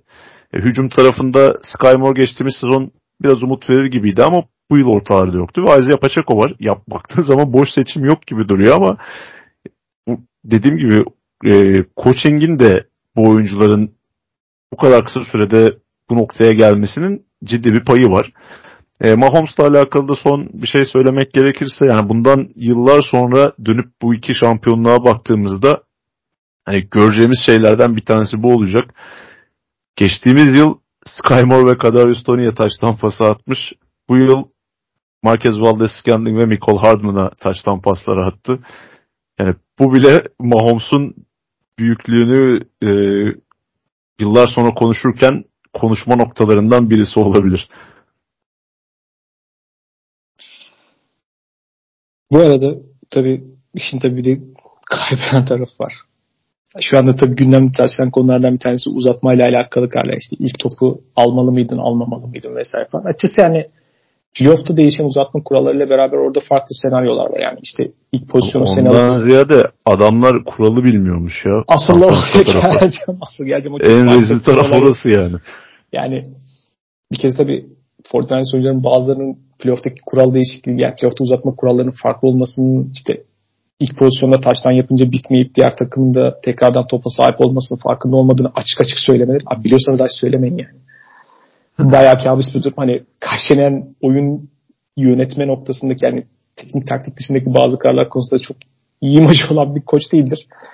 Biraz ona bir tane ekleme oldu. Ama ben onun kararını çok eleştirecek bir yanlış bir tarafı olduğunu düşünmüyorum. Tabii ki yani her şeyin artısı eksi var ama mesela diğer tarafta buna çok daha farkında olan ki Endrit'te o konuda imajı çok iyi olan bir koç değil ama farkında olan işte analitik ekibiyle beraber farklı senaryoların üzerinden geçip hani biz bunu almalıyız. Mesela baştan yapsaydı 49ers e, biz biz de taştan yapsaydık diyor mesela çift oyuncuları. Biz iki sayılık oyun oynayacaktık mesela maçı sonu diyor. Ve bu aslında bak zaman mesela akıllıca gibi görünen bir tercih. Yani farklı riskleri barındırmak var. Çünkü sonradan tekrar topu bir tarafa vereceğinize orada maçı kazanmaya çalışıyorsunuz. Orada bir iki tane tercih var yani. Ya üçüncü pozisyonu alıp eşit şartlara gittiğiniz zaman hakikaten orada işi tamamen bitirecek ekstra pozisyona sahip olmak mı? Yoksa diğer takıma ilk topu verdikten sonra kaç sayıya gerçekten ihtiyacınızı sahip olan bilgiyle oynamak mı diye bir avantaj var. Tabii ki ikinizin de hücumunuza ve savunmanıza o andaki güvenle alakalı bir faktörler var. Hani burada çok keskin net bir doğru tercih yok. O yüzden hani o taraftaki eleştiri çok elzem değil ama bazı noktalardaki belki başka tercihler tartışılabilir. Ama günün sonunda gelinen nokta şu. Karşının en tarafına geleceğim. Hani diğer tarafı eklemek istediğim nokta varsa lütfen ekle ama e, bu maç üzerinde konusuyla yani, alakalı. Yani hem uzatma hem de bazı işte oyun tercihleri mesela ama şu var. E, imaj olarak üzerine kötü bir imaj yapışıyor açıkçası. Ve şey tarafını üzüyorum yani 49ers'ın hani genel hakikaten ligin genelinde nasıl bir artık antipatik kazanmışlarsa oyuncularına karşı herkes kutlama modundaydı. Yani bu kadar dominant bir çift takımına karşı yani sezon sonlarında kimse şey yapmıyor. Yani ligdeki diğer takımların taraftarları da oyuncuları da kimse aman çift yenilsin falan modunda değilmiş. Yani herkes 49ers'a bilenmiş durumda. Orada üzüldüğüm taraf tabii karşıdan çünkü özel bir hücum aklı. Ligin son 10 yılını en azından en çok etkileyen hücum şahsiyeti her zaman soruyla yaşıyorsunuz yani. Bir daha o noktaya geri dönebilecek miyim yani? Hani ne öyle kalıp kalmayacağıyla alakalı kötü bir şey ve yani Nick Boza'yı falan mesela o basın toplantısını izledim. Yani Nick Boza gibi çok çok soğuk ve sert şey yapan bir oyuncunun falan yani bir çökmüş hali falan var. Biraz hakikaten kaybeden tarafla alakalı bir durum var açıkçası. Biraz da o taraftan konuşmak gerekiyor diyeyim. Sana oradan pas atayım e, şu uzatma mevzusuyla başlamak gerekirse ben de seninle benzer şekilde düşünüyorum. Hatta maç esnasında yorumlarken de şey demiştim. Yani Karşıyaka'nın burada topu alma tercihi bana kalırsa doğru çünkü elinde daha tecrübesiz quarterback var ve yani topu Mahomes'a verdiğin takdirde durduramadınız. Touchdown'a izin verdiniz. Maçı kazandıracak drive'ı yapmak için Purdy'ye ne kadar güvenirsin? Yani işin bir de bu açısı var. Buradan baktığın zaman çok yanlış bir karar gibi durmuyordu. Ama diğer taraftan da e, baktığı bakış açısıyla yanlış yaptığını da düşünmek çok da mantıksız değil. Ama yani ilk defa gerçekleşen bir şey ve bunun kesin bir doğru yolunun olduğunu söyleyemeyiz. Yani Carl de mesela çıkıp diyor ben de kendi işte analitik ekibimle görüştüğümde üçüncü pozisyonun daha önemli olacağı kararını verdik ve bu şekilde hareket ettik diyor. Öte yandan Andrew tarafı da işte biz zaten para atışını kazansaydık bile topu vuracaktık. ikinci pozisyonu almak istiyorduk diyor. Her iki takımın da kendine göre doğruları vardı burada. Yani bütün maçın hikayesini buradaki seçim üzerinden aktarmak çok e, mantıklı bir durum değil bence. E, Karşıyener'in mirasına dönecek olursak da artık bir kaybeden etiketi üzerine yapışmış durumda. Yani Endrid bundan kurtulmuştu bir şekilde ama Karşıyener kurtulabilir mi? Açıkçası o konuda emin değilim. Çünkü... Başka bir yerde başka bir kuartı bekler. evet yani burada bir daha bu şansı elde edebilir mi? Çünkü hep bir noktaya kadar geliyor. Kaybedilen konferans finalleri var. Kaybedilen ikinci Super Bowl 49ers'la birlikte. Yani hep buraları oynayan takım aslında ama o son eşiği bir türlü aşamıyorlar. İşin kötüsü e, Atlanta Falcons'ın hücum koordinatörüyken kaybedilen Super Bowl da hala Carl Shanahan'la anılıyor nedense. Yani o takımın koçu aslında Dan Quinn ama Carl Shanahan kaybettiği algısı var. Çünkü orada daha büyük e, isim ve daha e, böyle Evet yani o açıdan çok anlaşılır buluyorum yani. Çünkü Karşıyenen konuşuyordu. Kimse Dan Quinn abi, inanılmaz coaching yapıyor demedi. Herkes Karşıyenen hücumunu konuşuyordu o zaman yani. Evet yani işin üzücü, üzücü kısmı da o aslında yani kendi jenerasyonunu komple etkisi altına almış bir koçtan bahsediyoruz ve onun taktikleri lig genelinde şu an kullanılıyor ve onun e, ilham verdiği koçların başarılı olduğu bir NFL sezonunu yaşıyoruz yani son birkaç yıldır. Hatta 5 yıldır 10 yıldır artık ne dersen de adına. Ama bunun yaratıcısının başarıyı bir türlü elde edemiyor oluşu biraz e, Coriel Walsh olayına benziyor. Yani bir koç daha böyle e, yenilikçi ve yeni bir şeyler icat ederken kupa kazanamadığı için ismi yani biraz daha e, tarihin bir noktasına sıkışmış bir şekilde kalırken diğeri şampiyonluklar kazandığı için daha böyle e, insanların hatırladığı ve daha büyük saygıyla anılan bir koça dönüşüyor. Kimse Air demiyor. West Coast Offense işte. Ya, yani işte o nedenle biraz Şener'in içinde bulunduğu durumda üzücü. Yani ne olursa olsun ben e, lige bu kadar çok şey katmış, özellikle hücumlara bu kadar çok şey katmış bir e, koçun bir noktada başarılı olmasını gerçekten çok isterim. Ama yani, bu mikro yönetim seviyesiyle bunu başarabilir mi gerçekten emin değilim. Yani büyük resme baktığınız zaman e, kendi vizyonuna göre takım inşası konusunda başarılı oldu 49ers'ta. E, makroda iyi işler yapıyor ama mikro yönetimde gerçekten o hastalıkları yani kariyerinin erken dönemindeki sahip olduğu sıkıntılar hala bu noktada da devam ediyor. Ve büyük oranda da başarıya ulaşamamasının altında yatan etkenlerden bir tanesi bu. Yani kendisi de aslında quarterback noktasında bir şey yaparak bir adım atması gerektiğini düşünen bir noktaydı. Öyle bir adım attı ama o biraz hani fazla riskli ve biraz şuursuzca bir adım olduğu için bir noktada geri tepti ve belki ona bu dönemde zarar da verdi ama bir şekilde hani o kadar üst seviyede bir becerikli bir koç ki yani bambaşka şartlardan gene kendini rekabetçi yapmanın yolunu buldu. Bundan sonrası nasıl olacak dersem ben biraz onu merak ediyorum açıkçası. Yani bir yandan takımın işte salary cap durumuna belli kritik oynuyor. Çünkü bu Kayseri'nin geldiğinden itibaren oluşturduğu takımın düzeni aslında temel hatlarıyla hala. Yani kritik oyuncular mutlaka yenilenen çok parça olmakla beraber takımın ana parçaları, ana yıldız oyuncu parçaları genel Kayseri'nin ilk yıllarında getirilmiş oyuncular. Ve işte onların üzerine şu anda da baktığınız zaman gelecek sezonki salary cap tablosuna baktığınız zaman bayağı hani kallavi kontratlar var yani. Oradan hani isterlerse ana hatlarıyla kadroyu tutabilirler mi? Tutabilirler tabii gelecekten biraz borç olarak ama takım bazı önemli parçaları da kariyerin yani en iyi dönemlerine girmeyebileceği ihtimal var. Yani yaşlandıklarını düşündüren şeyler var. Bu takımdaki pek çok oyuncu her zaman sakatlık riski biraz yüksektir. Bu sezon görece çok daha alışık olmadığımız kadar 49ers için sağlıklı bir sezon geçirdiler. Yani bunların hepsini düşündüğün zaman e, bu takımın da belki biraz daha mevcut tabii ki çok tehlikeli bir takım ama biraz daha farklı değişikliklere ihtiyacı olabilir. Onu nasıl yap? Çünkü hiç görmediğimiz kadar defolu ve kırılgan bir takım gördük bu sezon. Yani sezonun özellikle son bir ayında ve playofflarda yani. Şimdi bunları düşününce ve NFC'nin belki hayatta hiç olmadığı kadar facia görüntüsünde olduğunu düşünürsek yani gelecek sezon ve belki bundan sonraki sezonlardaki işler bu kadar kolay olmayacaktır ama bir tane kurtarıcı şey var. Nihayet o ilk duraklarından Trey için verdikleri şeylerden onların taksitleri bitiyor ve o kadar çok o kadar çok işte komp- compensatory draft hakları var ki yani işte farklı sebeplerden sahip oldukları bayağı draft hakları var. Mesela ben hep şeyi merak ediyorum. Yani Kaşenen gibi özel hücum insanlarının daha sonrasında mesela tabii ki Fortnite'e geldiğinden beri ana prensipleri sahip olmakla beraber sonuçta baksan takımın hücumu yıldan yıla evrildi. Başka şeyler ekledi. Başka oyunlar dönüştü. Ama pek çok temel prensibin, temel önceliğin aynı kaldığını görebiliyorsun.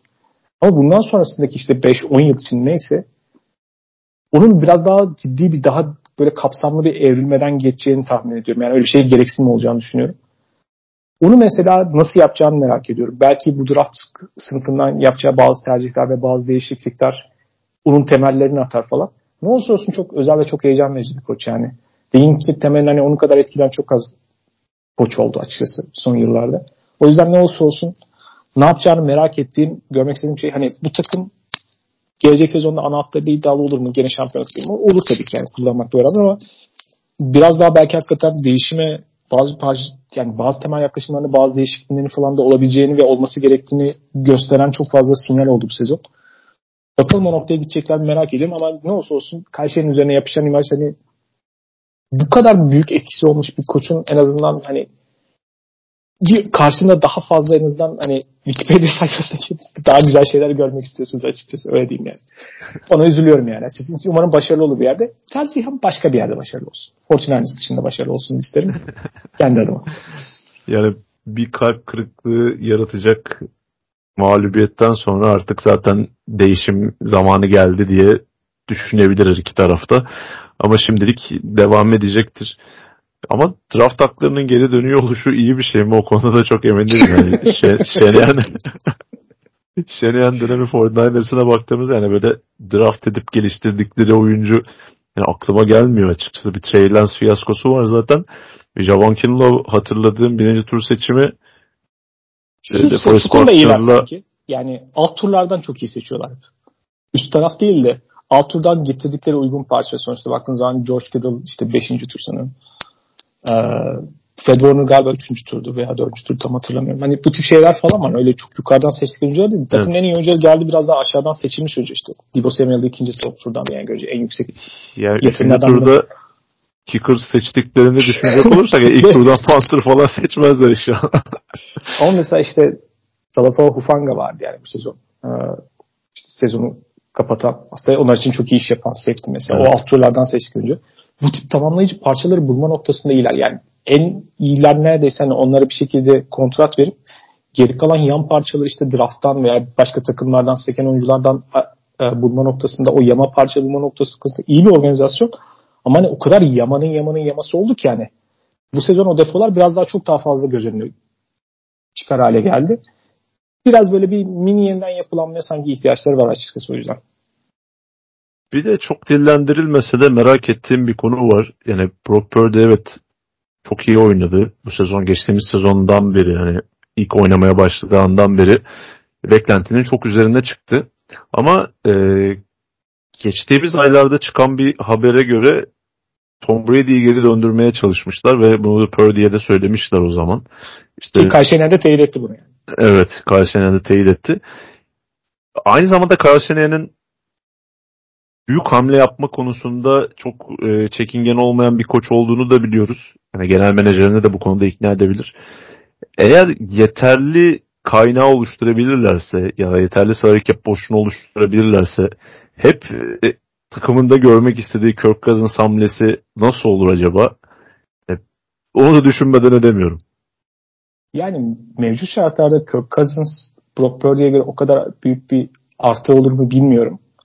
Ya bence ama de. Karşı, ama karşı yeneğinin önümüzdeki bir iki yıl içerisinde bir tane büyük quarterback için böyle büyük bir e, adım atmasını çok bekliyorum yani.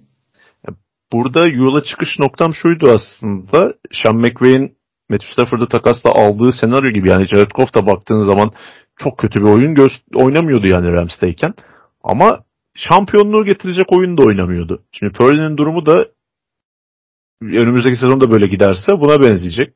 Tabii. Hani erkenden bir hamle yapayım. Tabii bu doğru yanlış orası ayrı bir nokta. Sonuçta Cousins Shanahan'ın sevdiği ve takımın da isteyeceği bir oyuncu. Önceki Hatta dönemlerde de konuşuluyordu. Yani, yani Jimmy Garoppolo piyangosu çıkmasaydı geliyordu adam yani hazırdı her şey. Ona göre evet. planlamışlardı evet. Yani. Cousins'ın doğru oyuncu olduğunu düşündüğüm için söylemiyorum bunu. Shanahan'ın Cousins'ın doğru oyuncu olduğunu düşünme ihtimali olduğu için söyledim. Bu çok yani...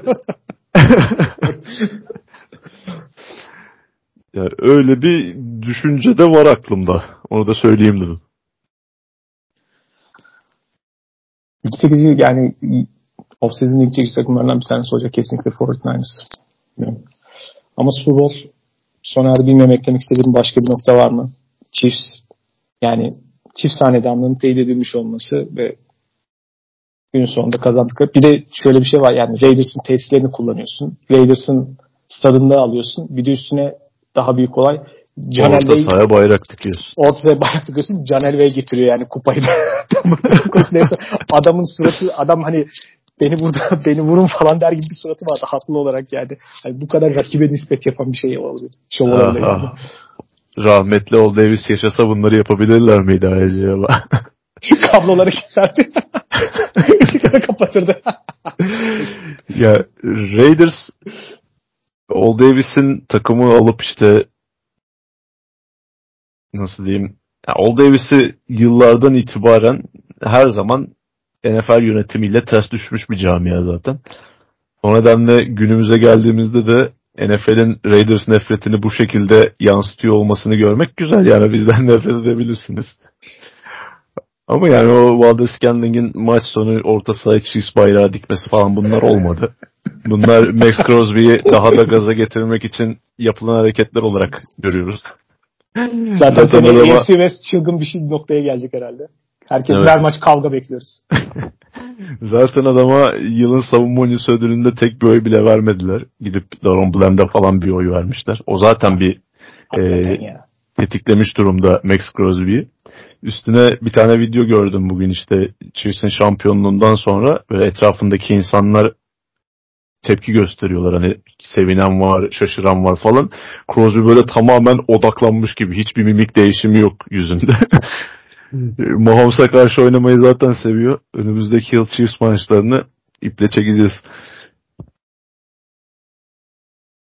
Tabi sezonu bitirdik artık ama e, draft sezonu daha sonrasında işte free agency olsun vesaire falan birkaç hafta sonra tekrardan biz de geri dönüyor oluruz diye şimdilik.